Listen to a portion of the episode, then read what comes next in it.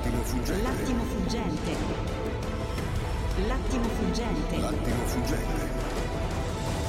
L'attimo fuggente. Con Luca Telese, dove la vita italiana viene analizzata, messa in discussione e a volte apprezzata.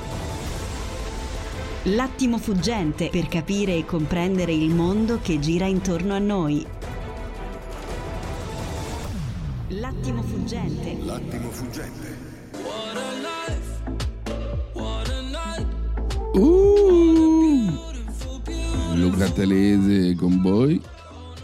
Ancora una mattina insieme per una nuova puntata dell'attimo fuggente. E allora, cannoni in campo, proposte, propositi, liste, la flat tax! Ancora e di nuovo stiamo alla flat tax. Io sono veramente in estasi per questo eterno ritorno del vecchio nuovo centrodestra che propone la flat tax, che poi è una ficata. Andiamo a cena, io e te. Tu ordini una pizza margherita, io prendo aragosta, champagne e ostriche e poi arrivato il momento del conto dico, oh, mi raccomando, eh, dividiamo 50%, si paga la romana.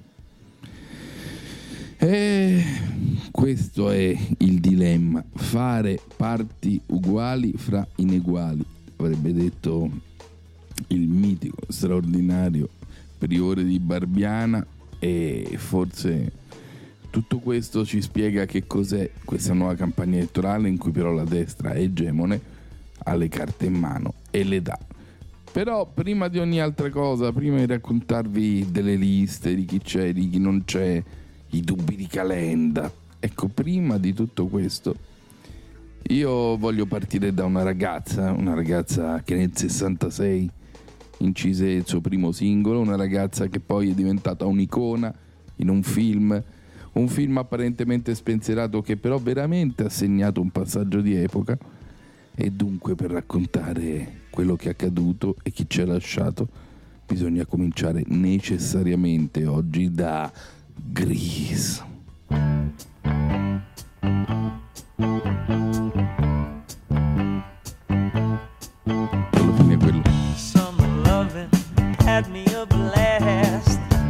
Ma ve li ricordate John Travolta e Olivia Newton-John? Ve lo ricordate questo fraseggio?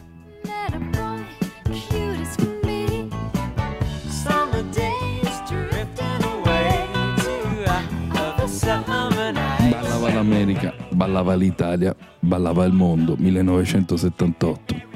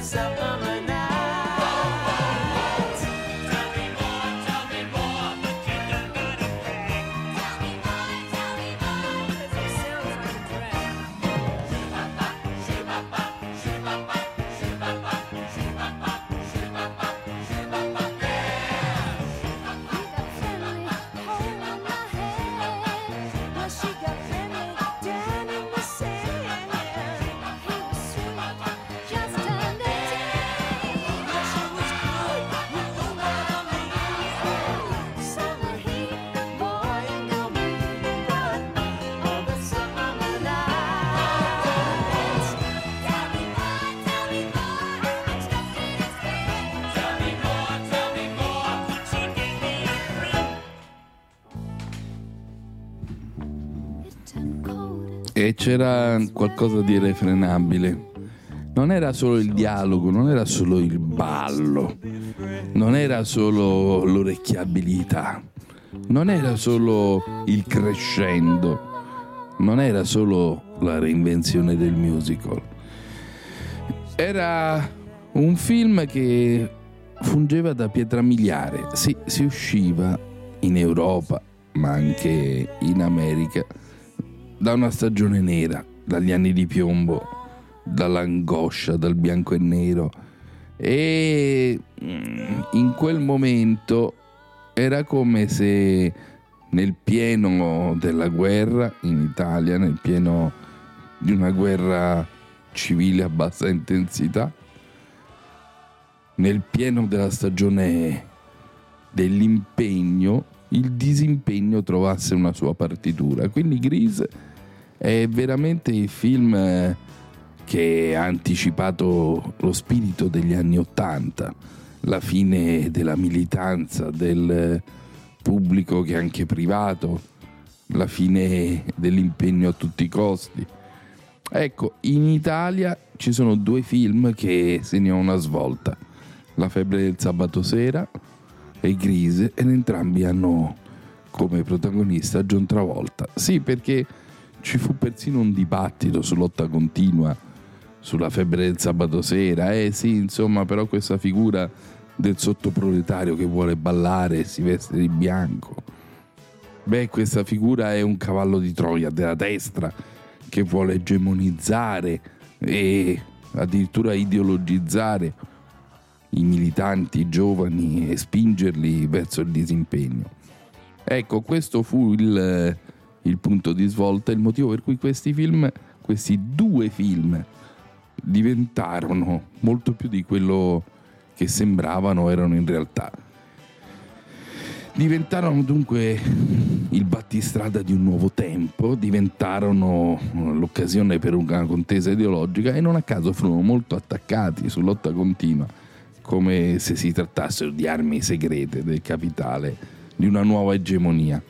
In realtà erano semplicemente quello che appaiono oggi, canzoni, canzonette, voglia di vivere, voglia di ballare, senza farsi troppe domande e dunque Teddy Boy, Teddy Boy. Oggi che Olivia Newton-John se ne va, oggi che la Fatina chiude la sua storia e anche la sua battaglia dopo 30 anni di lotta contro il tumore, dopo aver venduto i cimeli, oggi finalmente si può restituire quello che abbiamo visto alla sua giusta dimensione, né angeli né demoni, né ideologi né cavalli di Troia, semplicemente due ragazzi diventati vecchietti che oggi nell'addio ritornano giovani.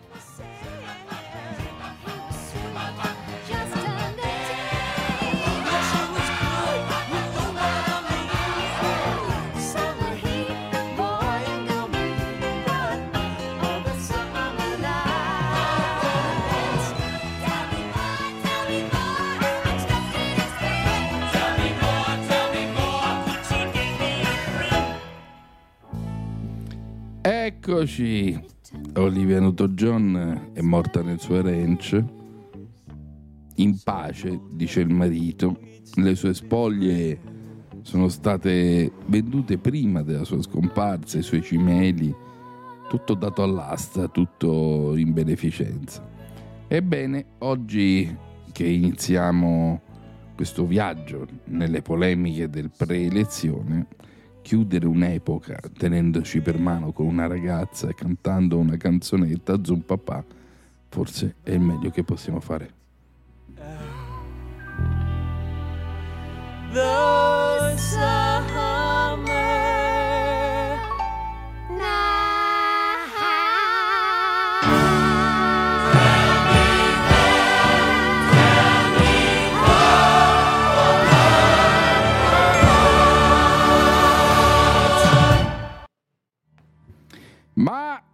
siamo tornati nel mondo reale, nel presente e per raccontare il grande caos che turbina io non trovo niente di meglio oggi mentre voi siete in vacanza, mentre caricate l'ombrellone in macchina, mentre pargate il pedaggio di una spiaggia, mentre state chiedendovi se andate a fare il bagno o no, mentre siete al lavoro in una città assolata, come chi vi parla tutte le sere sulla 7, tutte le mattine qui al vostro fianco. Ecco, mentre tutto questo accade, noi vi informiamo. Giornale radio, l'attimo, sono a vostro fianco, sono qui. E per capire cosa sta accadendo non c'è niente di meglio oggi che chiamare il maestro Ennio Morricone e leggervi che cosa dice Roberto D'Agostino, alias Dagospia, intervistato dalla stampa in una scoppiettante rassegna di facce e opinioni.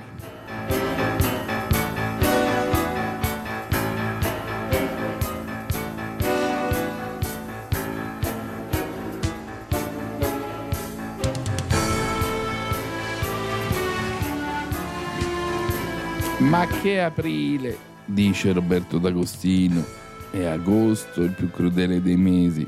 Ma come? Io me ne stavo tranquillo al mare e il Churchill dei Parioli dà il caccio sui maccheroni del centro-sinistra e rinnega l'accordo. Ah oh, sarà l'estate!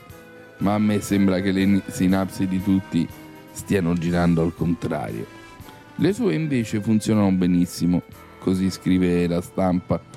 Con Roberto D'Agostino il problema non è farlo parlare, è farlo smettere. Alluvionale, divagante, divertente, certo, ma sempre molto bene informato e molto molto lucido. Del resto i politici italiani si dividono in due categorie, quelli che ammettono di leggere Dagospia e quelli che mentono, anzi ce n'è una terza, quelli che a Dagospia telefonano pure. Dunque, chiede Mattioli, dicevamo del Churchill dei Parioli. No, da adesso Calenda è bullo da solo, per carità, nel suo pieno diritto di fare tutto quello che gli piace, strappi, strappetti, strapponi, tutto quello che vuole, però sembra quel signore che vedeva arrivare il diluvio universale ed era indeciso se uscire con l'ombrello. Ma alla fine è lui che ha rotto con Letta o Letta che ha rotto con lui? Ah, dice la Cospino. Qui Freud ci avrebbe scritto quattro libri che sono psicopatologia della politica quotidiana. Calenda mi sembra un bipolare con qualche disturbo della personalità. O forse non ha capito che quello che Letta gli offriva non era un'alleanza politica ma sui numeri, un fronte repubblicano come lo chiama Marcello Sorgi. In Francia lo si fa al secondo turno quando tutti si uniscono per impedire che vinca Le Pen. In Italia, dove il secondo turno non c'è, prima del primo turno va fatto per impedire che stravinca la Meloni. Circostanza che pare scontata. Sì, però io dei sondaggi non mi fiderei troppo. Sono 100 telefonate fatte oltretutto a numeri fissi, tipo telefono della nonna, e infatti a ogni elezione escono gli articoli sui sondaggisti che non avevano previsto questo o quello. Non divaghiamo, chiede Negri, sulla stampa. Letta avrà qualche responsabilità pure lui? E D'Agostino risponde: Il sottiletta? Sottiletta? Ma poverino ci ha provato, ha tanti difetti. Il primo dei quali è che non ha capito che in tv o sullo schermo di un telefono bisogna parlare per slogan. Un articolo è troppo complesso, bisogna limitarsi a occhiello, titolo e catenaccio e forse è troppo anche così l'alleanza gli è esplosa in mano perché hanno tutti degli ego sovradimensionati. Anche la DC erano almeno 5 partiti in uno, ma composti da gente con le rotelle a posto. Invece qui in Italia Calenda Est e Renzi? Renzi mi ricorda uno che vince la lotteria e perde il biglietto, ma come? Porta il PD al 40% e poi lo distrugge? Ha talento, dicono, vero, ma in politica più del talento conta il carattere. E il suo è quello di un provinciale frustrato, dice Dagospia, che vorrebbe farsi accettare ma non ci riesce. A Firenze, poi la città più classista d'Italia, dove Renzi resta quello che viene dal contato. e, allora, e allora Renzi fa lo spaccone, dice Dagospia. Alla fine però farà l'alleanza con Calenda e poi naturalmente sa cosa accadrà? No, cosa accadrà? Litigheranno. Resta Conte e Dago intinge nel veleno. Poverino, non si è reso conto che Grillo gli sta resettando il movimento. Infatti Grillo sta zitto, non fa campagna, si gode le sue vacanze a Porto Cervo e sulla riva della Costa Smeralda, aspetta che dopo la disfatta passi il cadavere del ciuffo catramato. Conte finirà come senatore a raccontare a tutti quello che raccontava eh, qualcosa quando discuteva con la Merkel, ma lo fa già. Davvero?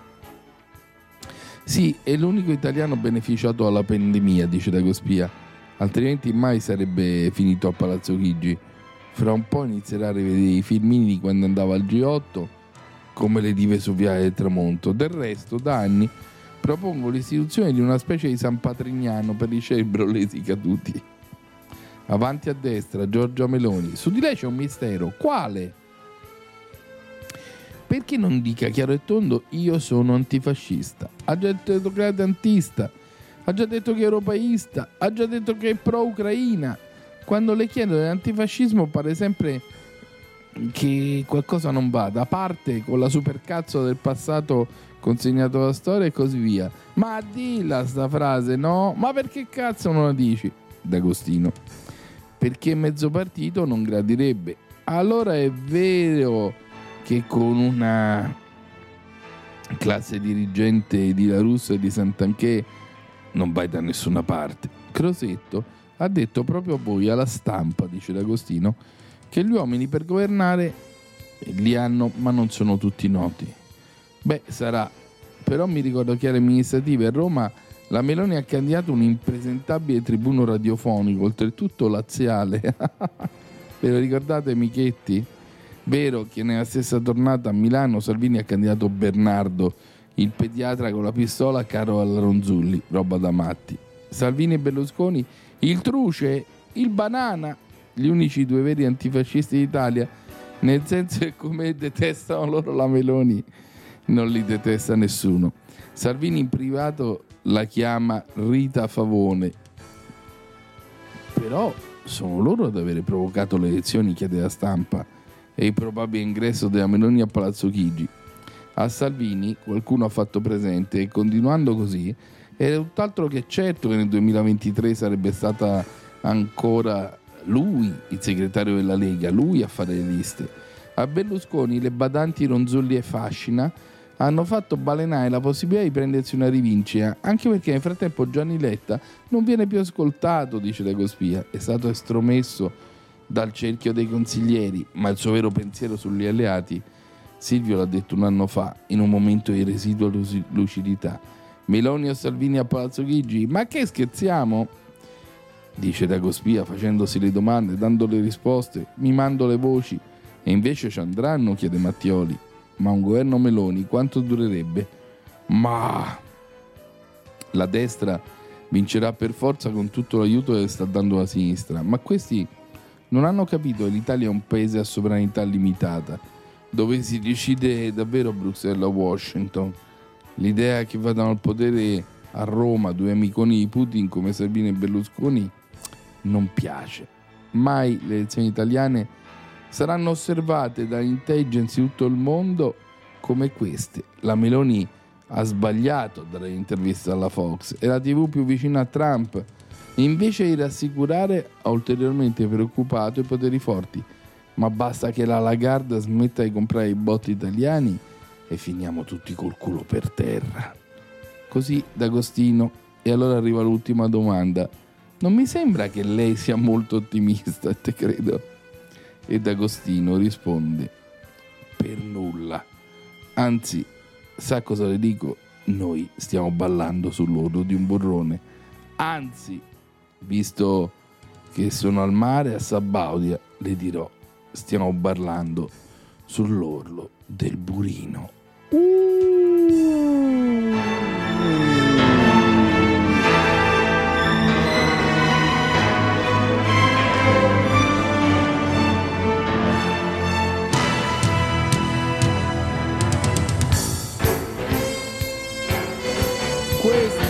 il pensiero di Roberto D'Agostino, questo era il pensiero del commentatore più imprevedibile, eclettico, folle, lucido però, capace di analisi molto molto spiazzanti.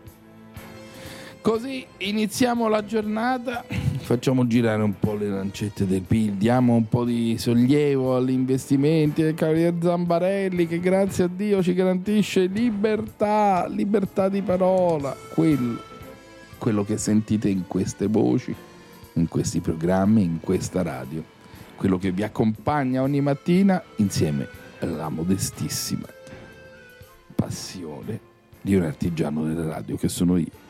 Ciao, a fra poco. Attimo fuggente. L'attimo fuggente. L'attimo fuggente con Luca Telese ritorna tra poco.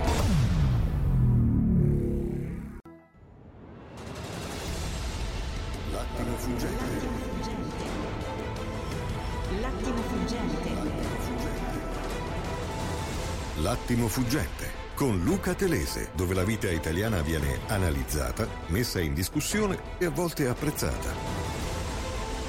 L'attimo fuggente per capire e comprendere il mondo che gira intorno a noi. L'attimo fuggente. L'attimo fuggente. Uh,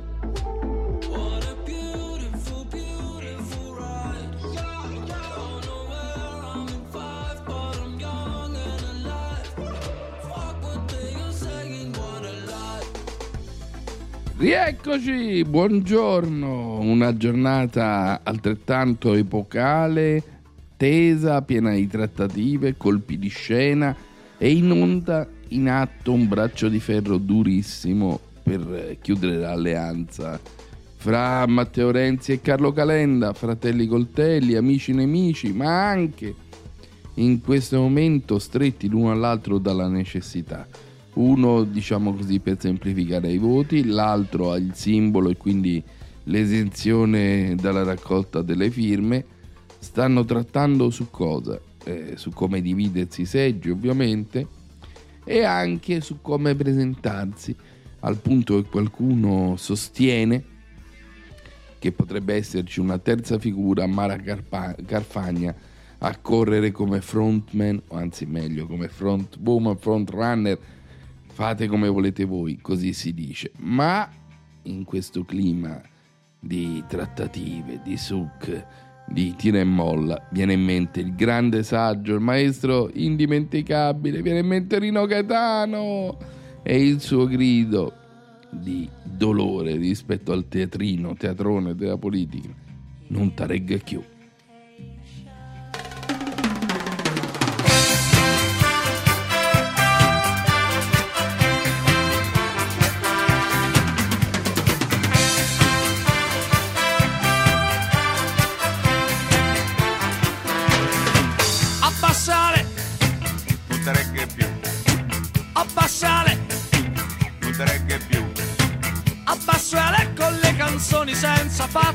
Fatti soluzioni. La castità, la verginità, la sposa in bianco, il maschio forte, i ministri puliti, i buffoni di corte, ladri di polli, super pensioni, ladri di Stato e stupratori, il grasso ventre dei commentatori diete politicizzate, evasori legalizzati. Auto Blue, Sangue Blue, cieli Blue.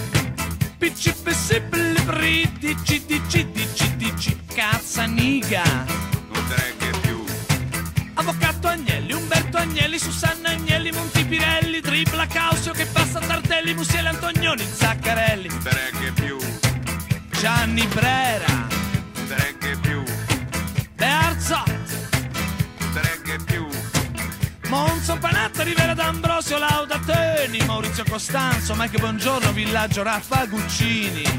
Onorevole Eccellenza, Cavaliere Senatore, Nobildonna Eminenza, Monsignore Vostri Asceri, Mon Amour. Regge più,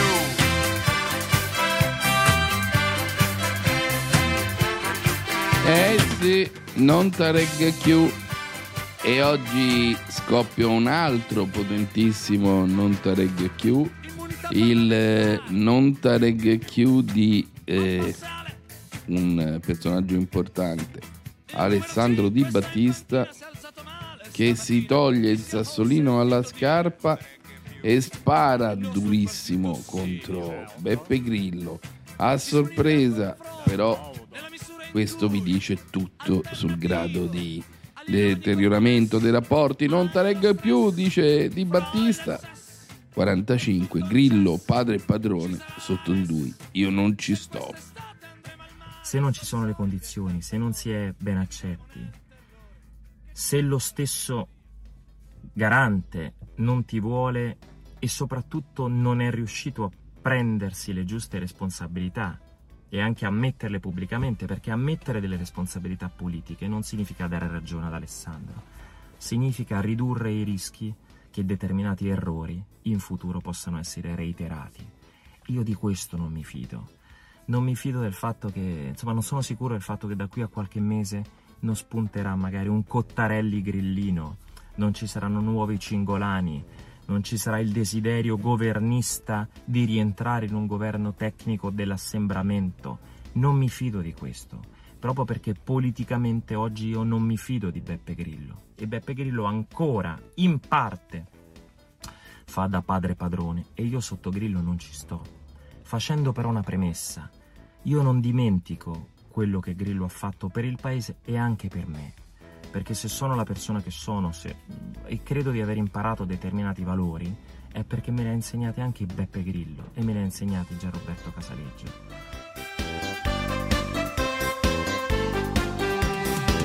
Incredibile, eh? E sentite l'altro frammento in cui dice non ci sono le condizioni per una mia candidatura alle politiche.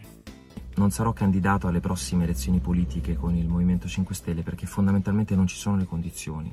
Ricorderete che alcune settimane fa dissi pubblicamente che ero disponibile a sedermi intorno a un tavolo con Conte qualora il Movimento 5 Stelle fosse uscito dal governo dell'assembramento prima dell'estate, aggiungendo sedersi intorno a un tavolo non significa rientrare, proprio perché avevo bisogno di parlare con Conte, di rendermi conto di alcune cose, di verificare alcune cose e mi sarebbe piaciuto anche parlare con altre persone, ma non è stato possibile.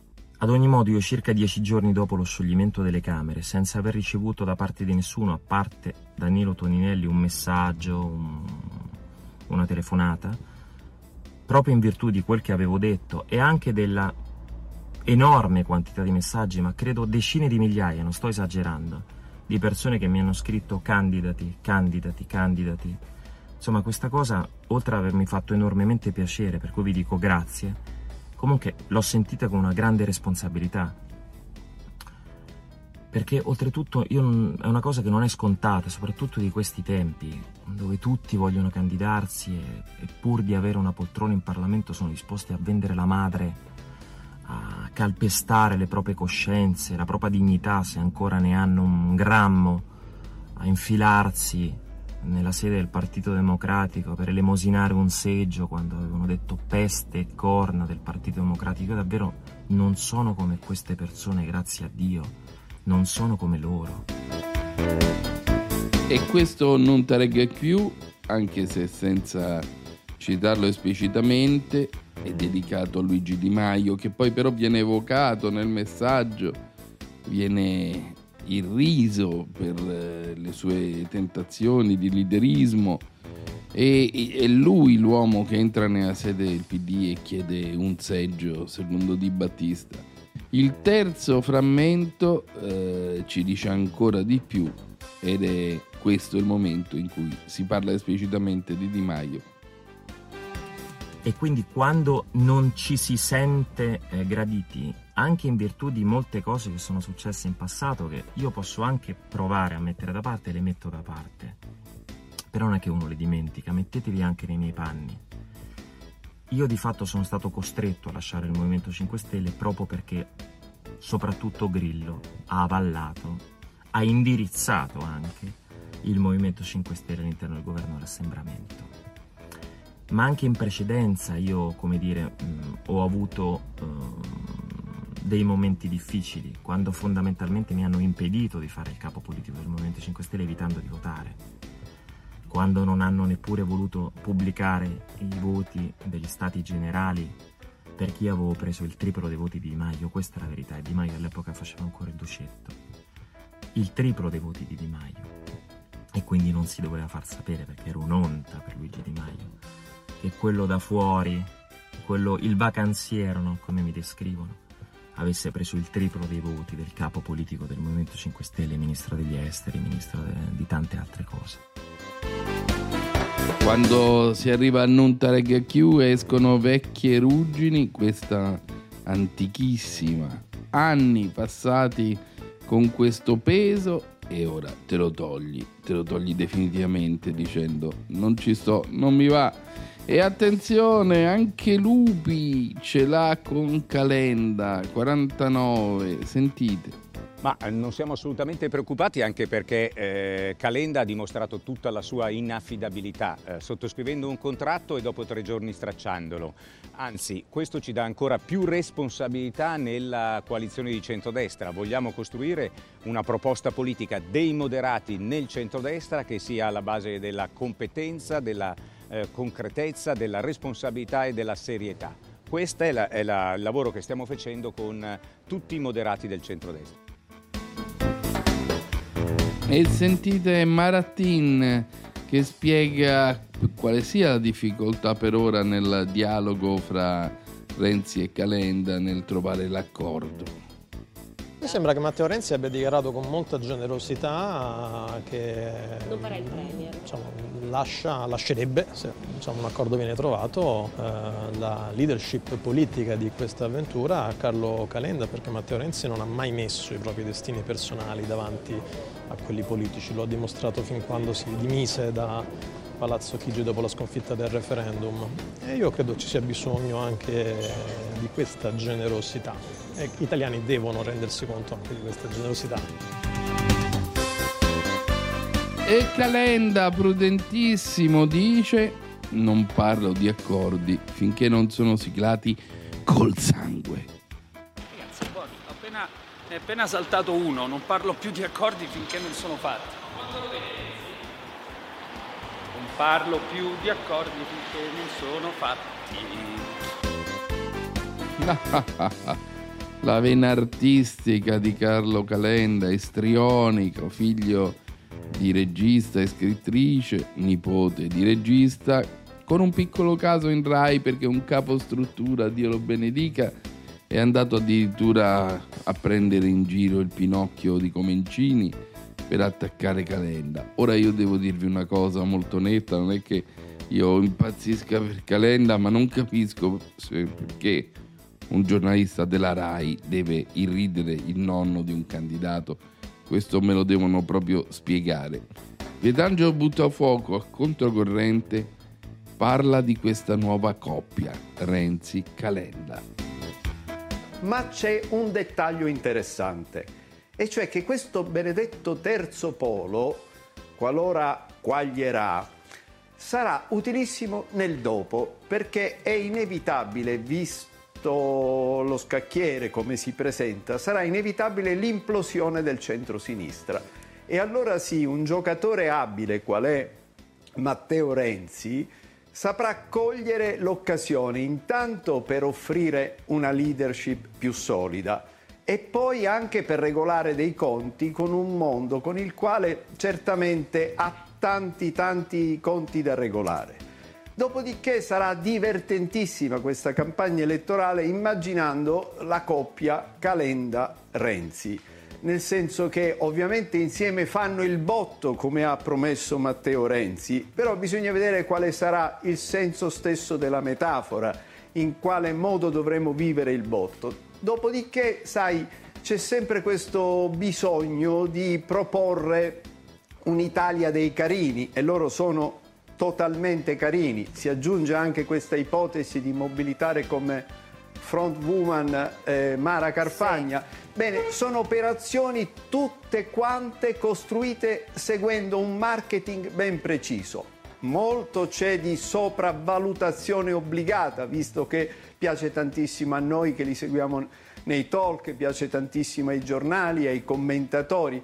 Dopodiché, lo sai cos'è la cosa su cui non funzionerà di sicuro? Quella di catturare i voti in libera uscita di Forza Italia. È impossibile.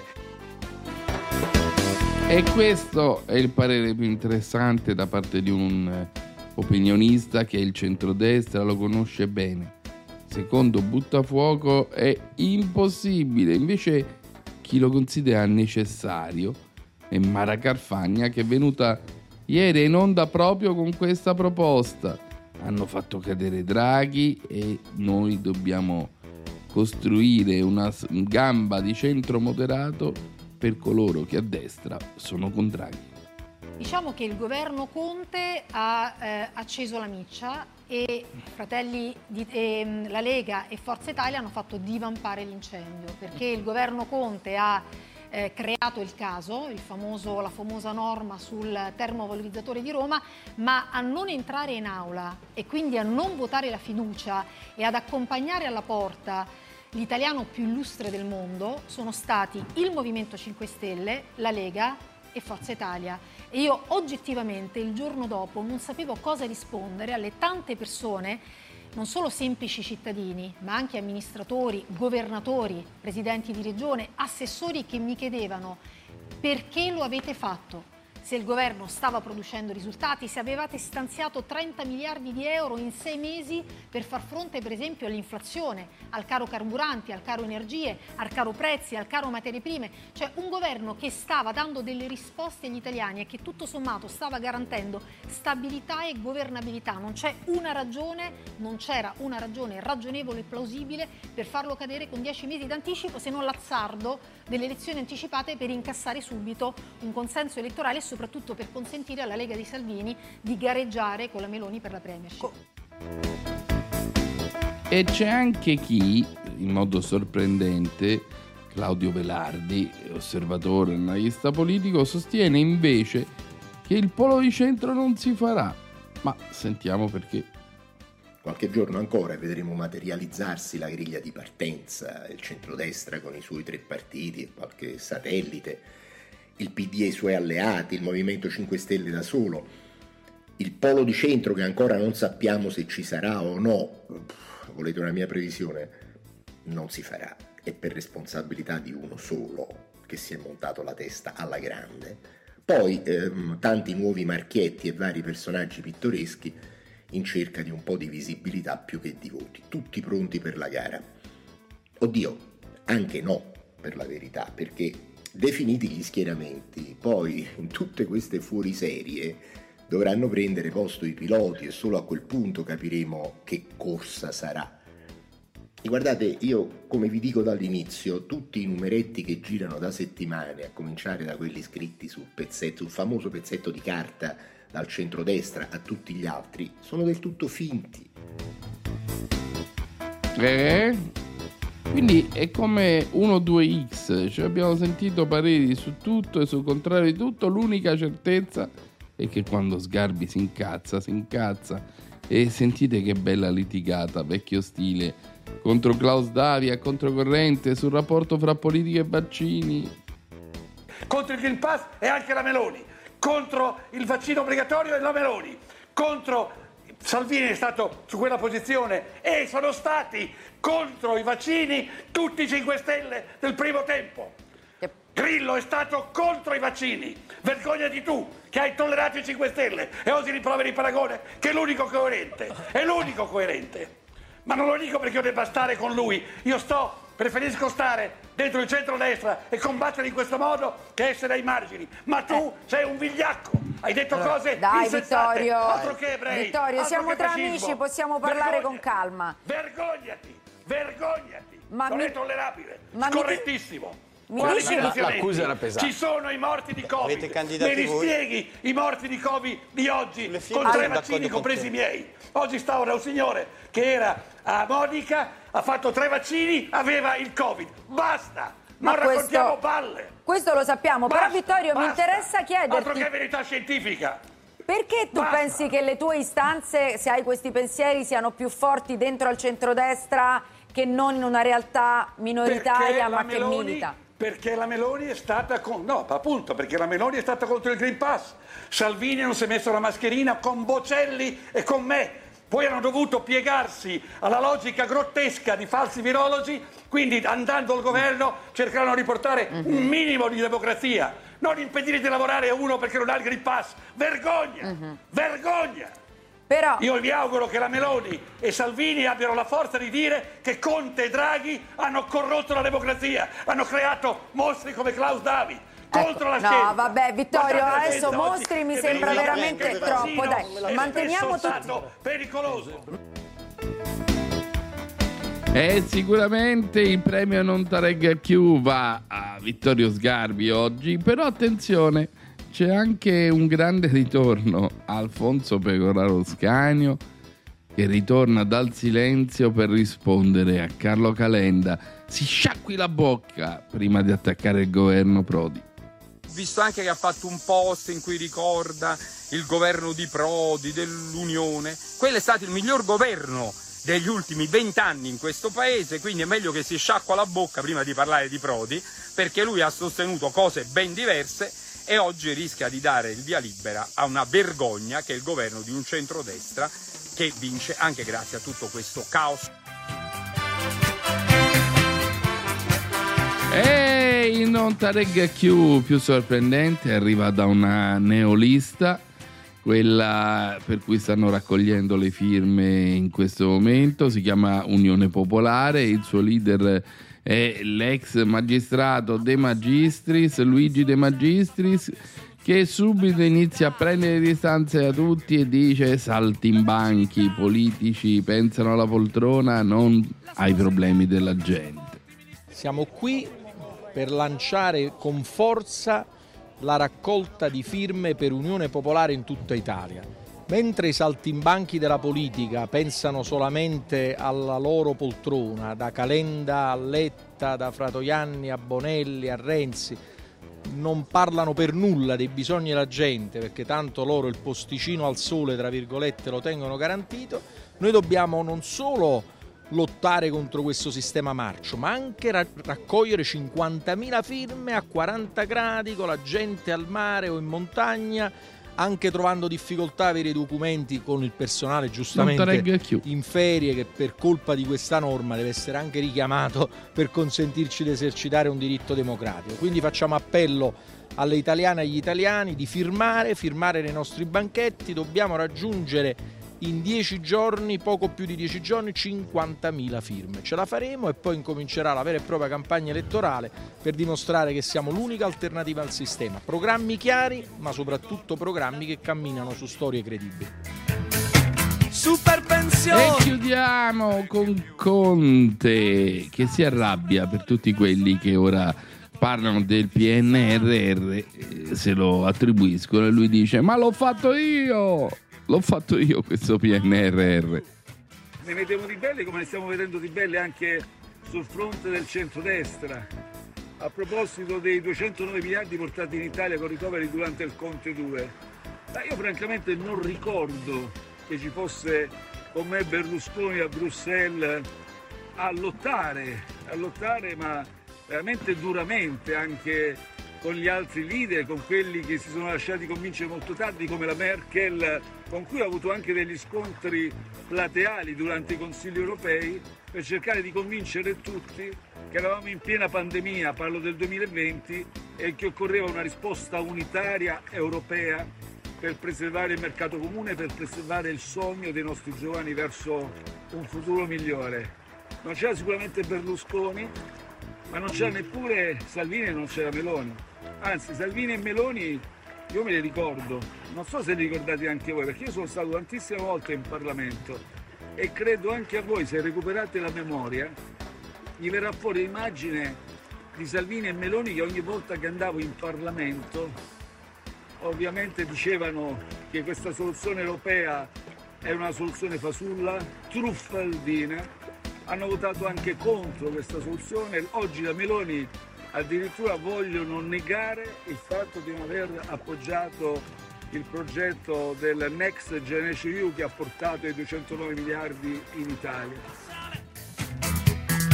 Ed è l'ultimo Nuntareg Q pronunciato da Giuseppe Conte nel giorno del suo compleanno in un video girato raccontando le meraviglie del Circeo, dove appunto la maga Circe ospitò per più di un anno Ulisse, eh?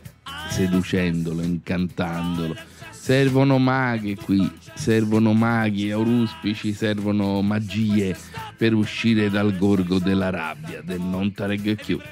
Allora noi ci fermiamo ancora per qualche istante, poi avremo ovviamente la lettura delle pagine potentissime, belle notizie, qualche rievocazione sorprendente come sempre all'attimo che non dimentica mai nulla e nessuno e poi avremo in via eccezionale la satira di Luca Bottura. Fra poco!